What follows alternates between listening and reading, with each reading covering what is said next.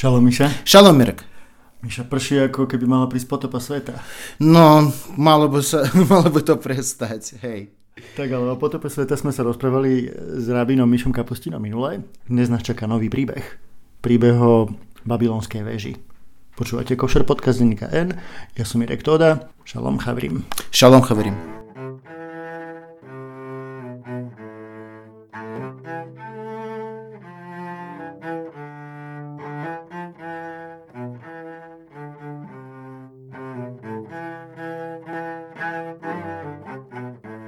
Tak Miša, o čo teda ide vlastne pri tej babylonskej veži? Najskôr si možno môžeme povedať, že teda keďže sa volá babylonská väža, tak sa tento príbeh odohráva v Mezopotánii v Babylone. Áno, keby som vedel to vyjadriť jednou vetou, aby to bolo relevantné našej dobe, ja by som povedal, toto je príbeh o nebezpečenstve progresu. Nebezpečenstvo progresu. No tak to som teda zvedavý. Dobre, poďme teda vlastne späť do toho príbehu. Ocitneme sa niekde na Blízkom východe, v Mezopotámii, kde skupina ľudí na čele s Nimrodom si povedia, že ideme postaviť viežu až do nebies. V podstate má to byť ukážka technickej vyspelosti, progresu, vedy, toho, že čoho sú schopní. Čiže teoreticky by na tom nemuselo byť až tak veľa zlého. No, najprv by som začal, že ľudia prišli do, novej, do nového územia, kde sa naučili robiť tehly. A určite v tom bol progres. A ľudia sa naučili niečo robiť a ako to použili. Ja som nepočul v tom príbehu, aby začali robiť, neviem, nemocnice, univerzity, knižnice, ja neviem, domy pre ľudí. Nie, oni začali robiť väžu, ktorá by nemala nejakého významu pre, povieme, sociálny život ľudí. Lebo progres by mal prispievať životu človeka. Ale to, čo oni robili, oni to robili, aby ich meno sa zostalo pre budúcnosť. Vlastne to mali iba egoistické alebo egocentrické príčiny. Vajomru, Havani vne lano ir, umigdal, וראשו בשמיים, ונעשה לנו שם, פן פוץ על פני כל הארץ. Postavíme veľkú väžu, aby jej aby bolo až do nebies a v ten spôsob zachránime svoje meno. Tak, že inými slovami, že staneme sa slavnými. Presne tak. Čiže hovoríme o ľudskej márnivosti.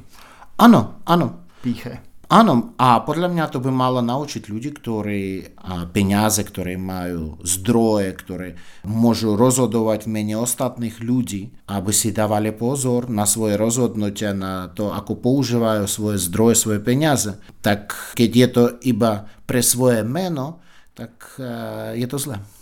Tak povedzme si niečo o tom, ako sa stávala tá väža ona, podľa legend sa hovorí, že ich stavalo nejakých skoro 600 tisíc ľudí, obrovská masa ľudí. Jeden z problémov bol aj to, že keď vlastne chce niekto postaviť vysokú väžu, tak logicky by ju mohol postaviť na nejakom kopci, ale oni sa rozhodli, že ju postavia v údolí, že aj to bolo také nezvyčajné to ich rozhodnutie. Čo je ešte dôležité povedať, že oni si veľmi nedali záležať na, nejakej, na nejakých opatreniach, čo sa týka bezpečnosti práce. Áno, áno, vlastne ty používaš komentáre. Vidím, že ty si sa dobre pripravil, lebo v texte to nenájdeme. Text je veľmi maličký, bez komentárov je ťažké pochopiť Boží zámysel vlastne, čo sa stalo. Áno, a podľa komentárov Židia, a vlastne vtedy ešte neboli Židia, ale tí ľudia, ktorí stavili tú väžu, oni mali zlé priority, čo sa týka bezpečnosti. Vieme si predstaviť, že tie tehly mali dávať úplne z dola, hore, tam, kde sa pokračovala stavba. A ten proces bol dosť dlhý, aby jeden kameň išiel hore, to, trval, to trvalo dlhý čas. A vtedy, keď ten kameň padol dole, ľudia plakali. Lebo vedeli, že koľko času a koľko síl to trvalo ten kameň dať hore. Ale vtedy, keď padol človek, a ten, ktorý budoval tú väžu, a nikto a nikoho to nezaujímalo. Pokračovalo sa ďalej. Áno, znamená, že hodnota tehly bola väčšia ako hodnota ľudského života. A určite je to zlé. V našu dobu máme si pripomínať, že hodnota ľudského života je najväčšia vec, ktorá je v našich rukách. Tak a čo je zaujímavé, že ono to v niečom pripomína a v niečom je, je to aj úplne iné ako príbeh o potope sveta, lebo vlastne príde trest za, za tú ľudskú márnivosť, ale kdežto tej potope sveta predchádzali naozaj veľmi veľké hriechy, veľmi proste nepekné správanie sa ľudí. V tomto prípade išlo v podstate o jednu jedinú vec a to je tá pícha, tá márnivosť, tá, že ideme sa my ako keby takmer postaviť na úroveň Boha, že my mu ukážeme, že dokážeme postaviť až do nebies tú väžu a tak ďalej a budeme slávni. Čiže naozaj, ako hovoríš, chýbal tam taký ten naozaj e, ľudský, skromný úmysel išlo jednoznačne o, o tú márnivosť. Áno, presne tak, tak ako si povedal. Podľa mňa človek si zabudol, kto je, kto je človek. A treba si pamätať, ja často odporúčam ľuďom pozerať do zrkadla, aby si nezabudli, kto sú. A vlastne oni si mysleli, že cez ten progres budú na úrovni Boha. To, v tom bola veľká chyba. A podľa mňa to by malo naučiť ľudí, ktorí patria do vedeckého sveta, že používať ten rozum, ktorý majú, tie skúsenosti, ktoré majú, tú schopnosť sa naučiť, ktoré majú, pre ľudské záujmy, nie len pre svoje meno. Tak a čo je veľmi zaujímavé, ty si spomenul tú tehlu, že keď pri tej stavbe to veľmi dlho trvalo, kým sa vniesla hore a tak ďalej. Keď náhodou padla, tak všetci to oplakávali, boli nešťastní, ale keď spadol človek, tak ako keby sa nič nestalo.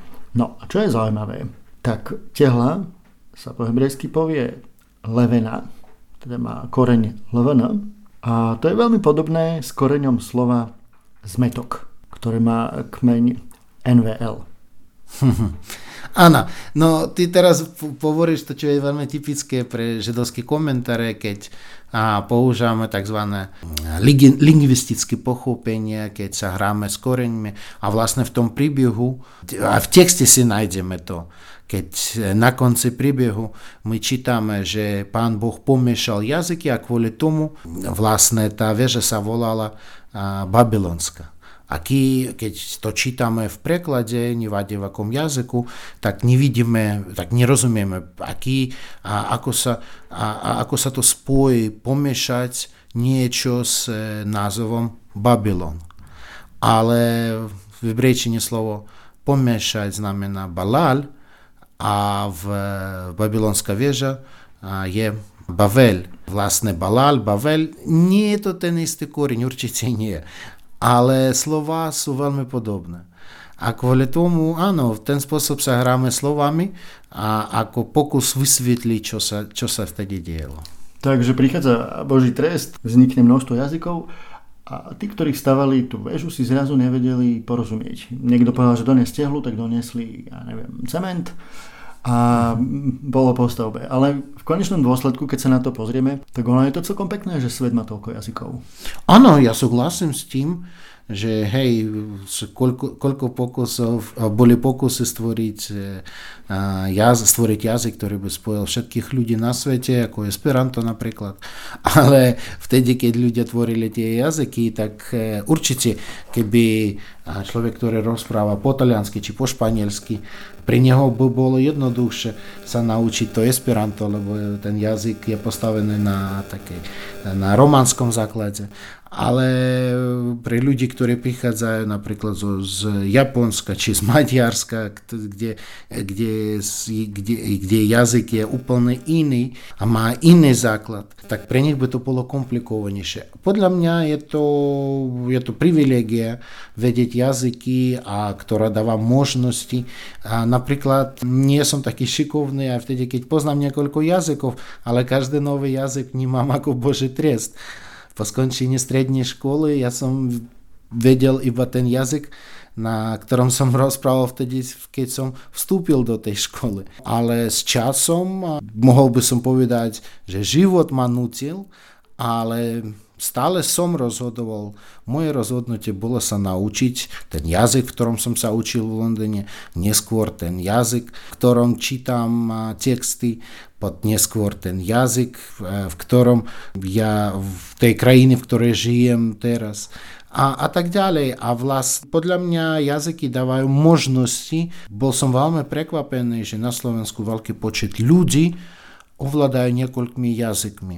A podľa mňa je to privilegia, ktorú treba používať aj pre seba, aj pre svoj, svoj talent. Tak ono je celkom sranda, že si spomenul Esperanto, lebo kto ho stvoril? Stvoril ho očný lekár židovského pôvodu e, z Polska, Ludwig Leiser Zamenhof. A ja si presne pamätám, že keď som sa prechádzal po obrovskom židovskom cintoríne vo Varšave, tak som úplnou náhodou natrafil aj, aj na jeho hrob. Inak veľmi zaujímavý. Mal na to celkom dobré predispozície, že kto iný, ak nie práve očný lekár židovského pôvodu, ktorý sám ovládal nejakých 12 jazykov, sa pokusil vymyslieť spoločný jazyk pre univerzálny jazyk, tzv. Esperanto. Áno, No ja môžem povedať, že ten pán um, dobre používal svoj voľný čas, lebo vedí toľko jazykov, čo, čo mu pomohlo stvoriť ďalší jazyk. A popri tom sa ešte staral o zdravie očí. Samozrejme, on mal, mal pracovať. Áno, a to je zaujímavé, vieme, že Ben Jehuda tiež pochádza z z Polska vlastne z, togdajšň, e, z toho, čo sa volalo vtedy Polskom. Tiež on si stvoril to, čo je moderné, to, čo je dnes moderná hebrejčina. A vlastne, áno, jazyky dávajú možnosti a vlastne krajina nemôže existovať bez jazyka, bez aj vtedy, keď napríklad sú krajiny, kde rozprávajú v angličtine napríklad. Hej? V Anglicku rozprávajú po anglicky, v Amerike, v Austrálii rozprávajú po anglicky. Hej? A, ale na druhú stranu a môžem povedať, že americká angličtina, britská angličtina nie sú rôzne jazyky, ale určite dá sa všimnúť, odkiaľ ten, tá osoba pochádza. Áno, a podľa mňa nemalo by existovať monopole na jazyk, ale určite každý národ vlastne je národom vtedy, keď má vlastný jazyk. Tak, takže sme svedkami toho, že po niečom, čo mal byť Boží trest, v podstate prichádza niečo navyše, niečo nové. V prípade potopy sveta to bolo, že napríklad to, že ľudia boli dovtedy vegetariáni, potom mohli začať jesť meso. A v tomto prípade sa objavilo množstvo jazykov, a podľa tohto príbehu. Čiže vlastne svet sa stal ako keby zaujímavejším a bohatším vďaka tomu. Presne tak, áno. A vlastne to, čo hovoríš, je veľmi židovské, keď v negatívnom svete pozeráme na pozitívne veci. Ešte jedna zaujímavá vec. A v knižke Príbehy Tóry od Jana Diveckého je taká veľmi zaujímavá analogia, čo sa týka príbehu Babylonskej veže a Níčeho. Tak prečítam úryvok že na rozdiel od všetkých starovekých mytológií, judaizmus protestuje proti prepojeniu božského a ľudského. Ľudia nie sú bohovia. A tu leží problém stavby babylonskej veže, ktorá mala dosiahnuť až do neba. Babylonská spoločnosť sa dopracovala do štádia, v ktorom by Nietzsche povedal, Boh je mŕtvý. Boh nás nezaujíma. My sme tu teraz namiesto Neho. Ale ak má človek tendenciu byť viac ako človekom, rýchlo klesne pod ľudskú úroveň. Z pohľadu Tóry môžeme my byť skutočne ľuďmi, len pokiaľ Boh zostane Bohom. Babylonský pokus začal utopickou víziou a skončil katastrofou. V ľudskej histórii to bohužiaľ nebol pokus posledný. Áno, samozrejme, a kvôli tomu ja si myslím, že tento príbeh je relevantný pre akúkoľvek dobu. Vlastne ja, ja som členom bioetického súboru, medzinárodného bioetického súboru, lebo a, a vtedy, keď ja nepatrím do vedeckého svetu, ale keď som sa opýtal ľudí, ktorí um, vlastne robia preskumy a robia, tak by som povedal, v praktickej vede, keď som sa opýtal, že na čo som vám ja, na, na, na, na čo ma potrebujete, lebo ja vôbec e, netuším o rôznych veciach, nad ktorými pracujete. Tak oni mi povedali, a, lebo potrebujeme okrem vedeckého názoru aj etický názor. Aby veda a etické veci a, išli spolu a neprotirečili jeden druhému. A podľa mňa je to veľmi dôležité, lebo cez etické veci a, my zostávame ľuďmi. Veda by mala slúžiť ľuďom. Takisto ako aj iné, iné rôzne veci. Vtedy, keď veda slúži niečomu inému, tak to sa končí zle. Možno si vymyslieť niečo dôležité, ale to dôlež, tá dôležitá vec bude veľmi zle použitá. Napríklad tie preskumy o atome, oni sú veľmi dôležité a určite oni prispeli vývoju ľudstva. Ale na druhú stranu tie prieskumy najprv robili ako spôsob si nájsť novú zbraň. nie je to podľa mňa o progrese, len o progrese, ale o tom, ako využívame, používame ten progres, pre aké účely. A stále je to na nás, na našej slobodnej vole. Tak a to si mi teraz pripomenul jednu častú správu, alebo pomerne častú správu, keď už sme pri, tej, pri tých morálnych, etických debatách. Pretože už dlhšie sa vedie debata o tom, že či v laboratóriu vytvorené meso, napríklad tzv. bravčové, môže byť košer.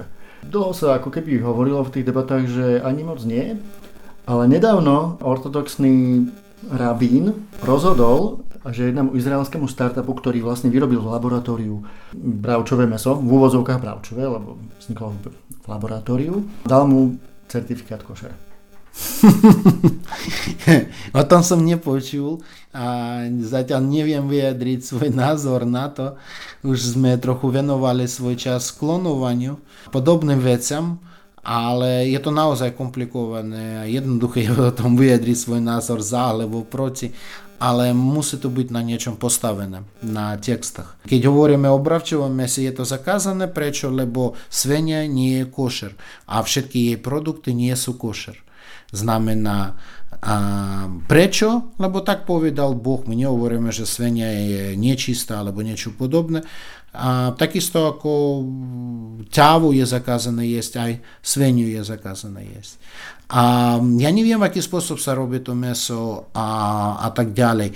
A aby som mohol mať nejaký názor, a mal by som vedieť detaily. Tak tam, tam sa napríklad hovorilo, že boli použité vajíčka z kuraťa napríklad pri výrobe, že neboli tam použité žiadne bunky, praseťa alebo tak. Je skôr asi o nejakú simuláciu toho mesa. Um, teoreticky teda to by mohlo byť košer, a, ale stále potrebujem detaily. Ale určite, že čo by som nepovedal, vždy počujem hlasy za a proti.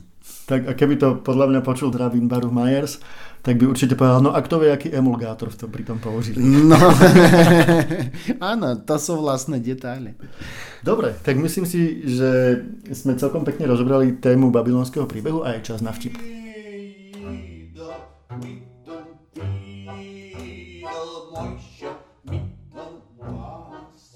Dobre, poviem vtip, ktorý by nemal byť ani o pánovi Koenovi, ani o niečom židovskom, je to skoro univerzálny vtip, ale ten vtip, ktorý poviem, by mohol sa stať s kýmkoľvek. Teda tvrdenie. Chcel by som zomrieť v spánku ticho a pokojné ako môj starý otec. A nie v hroze a kriku ako cestujúci v jeho autobuse. Pán Pík sedí v kaviarni Carlton, pľúva okolo seba. Kaviarník ho mierne napomenie. Pán Pík hovorí, v mojom podniku sa nepľuje. Keď chcete pľuť, nech idú do kaviarne Roubiček.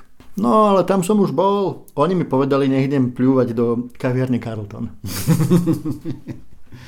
tak, počúvali ste Košer podcast denníka N a s prevodcom sveta Babylonskej veže bol liberálny rabín Miša Kapustin. Prajem vám pekný týždeň. Šauatov. Šauatov.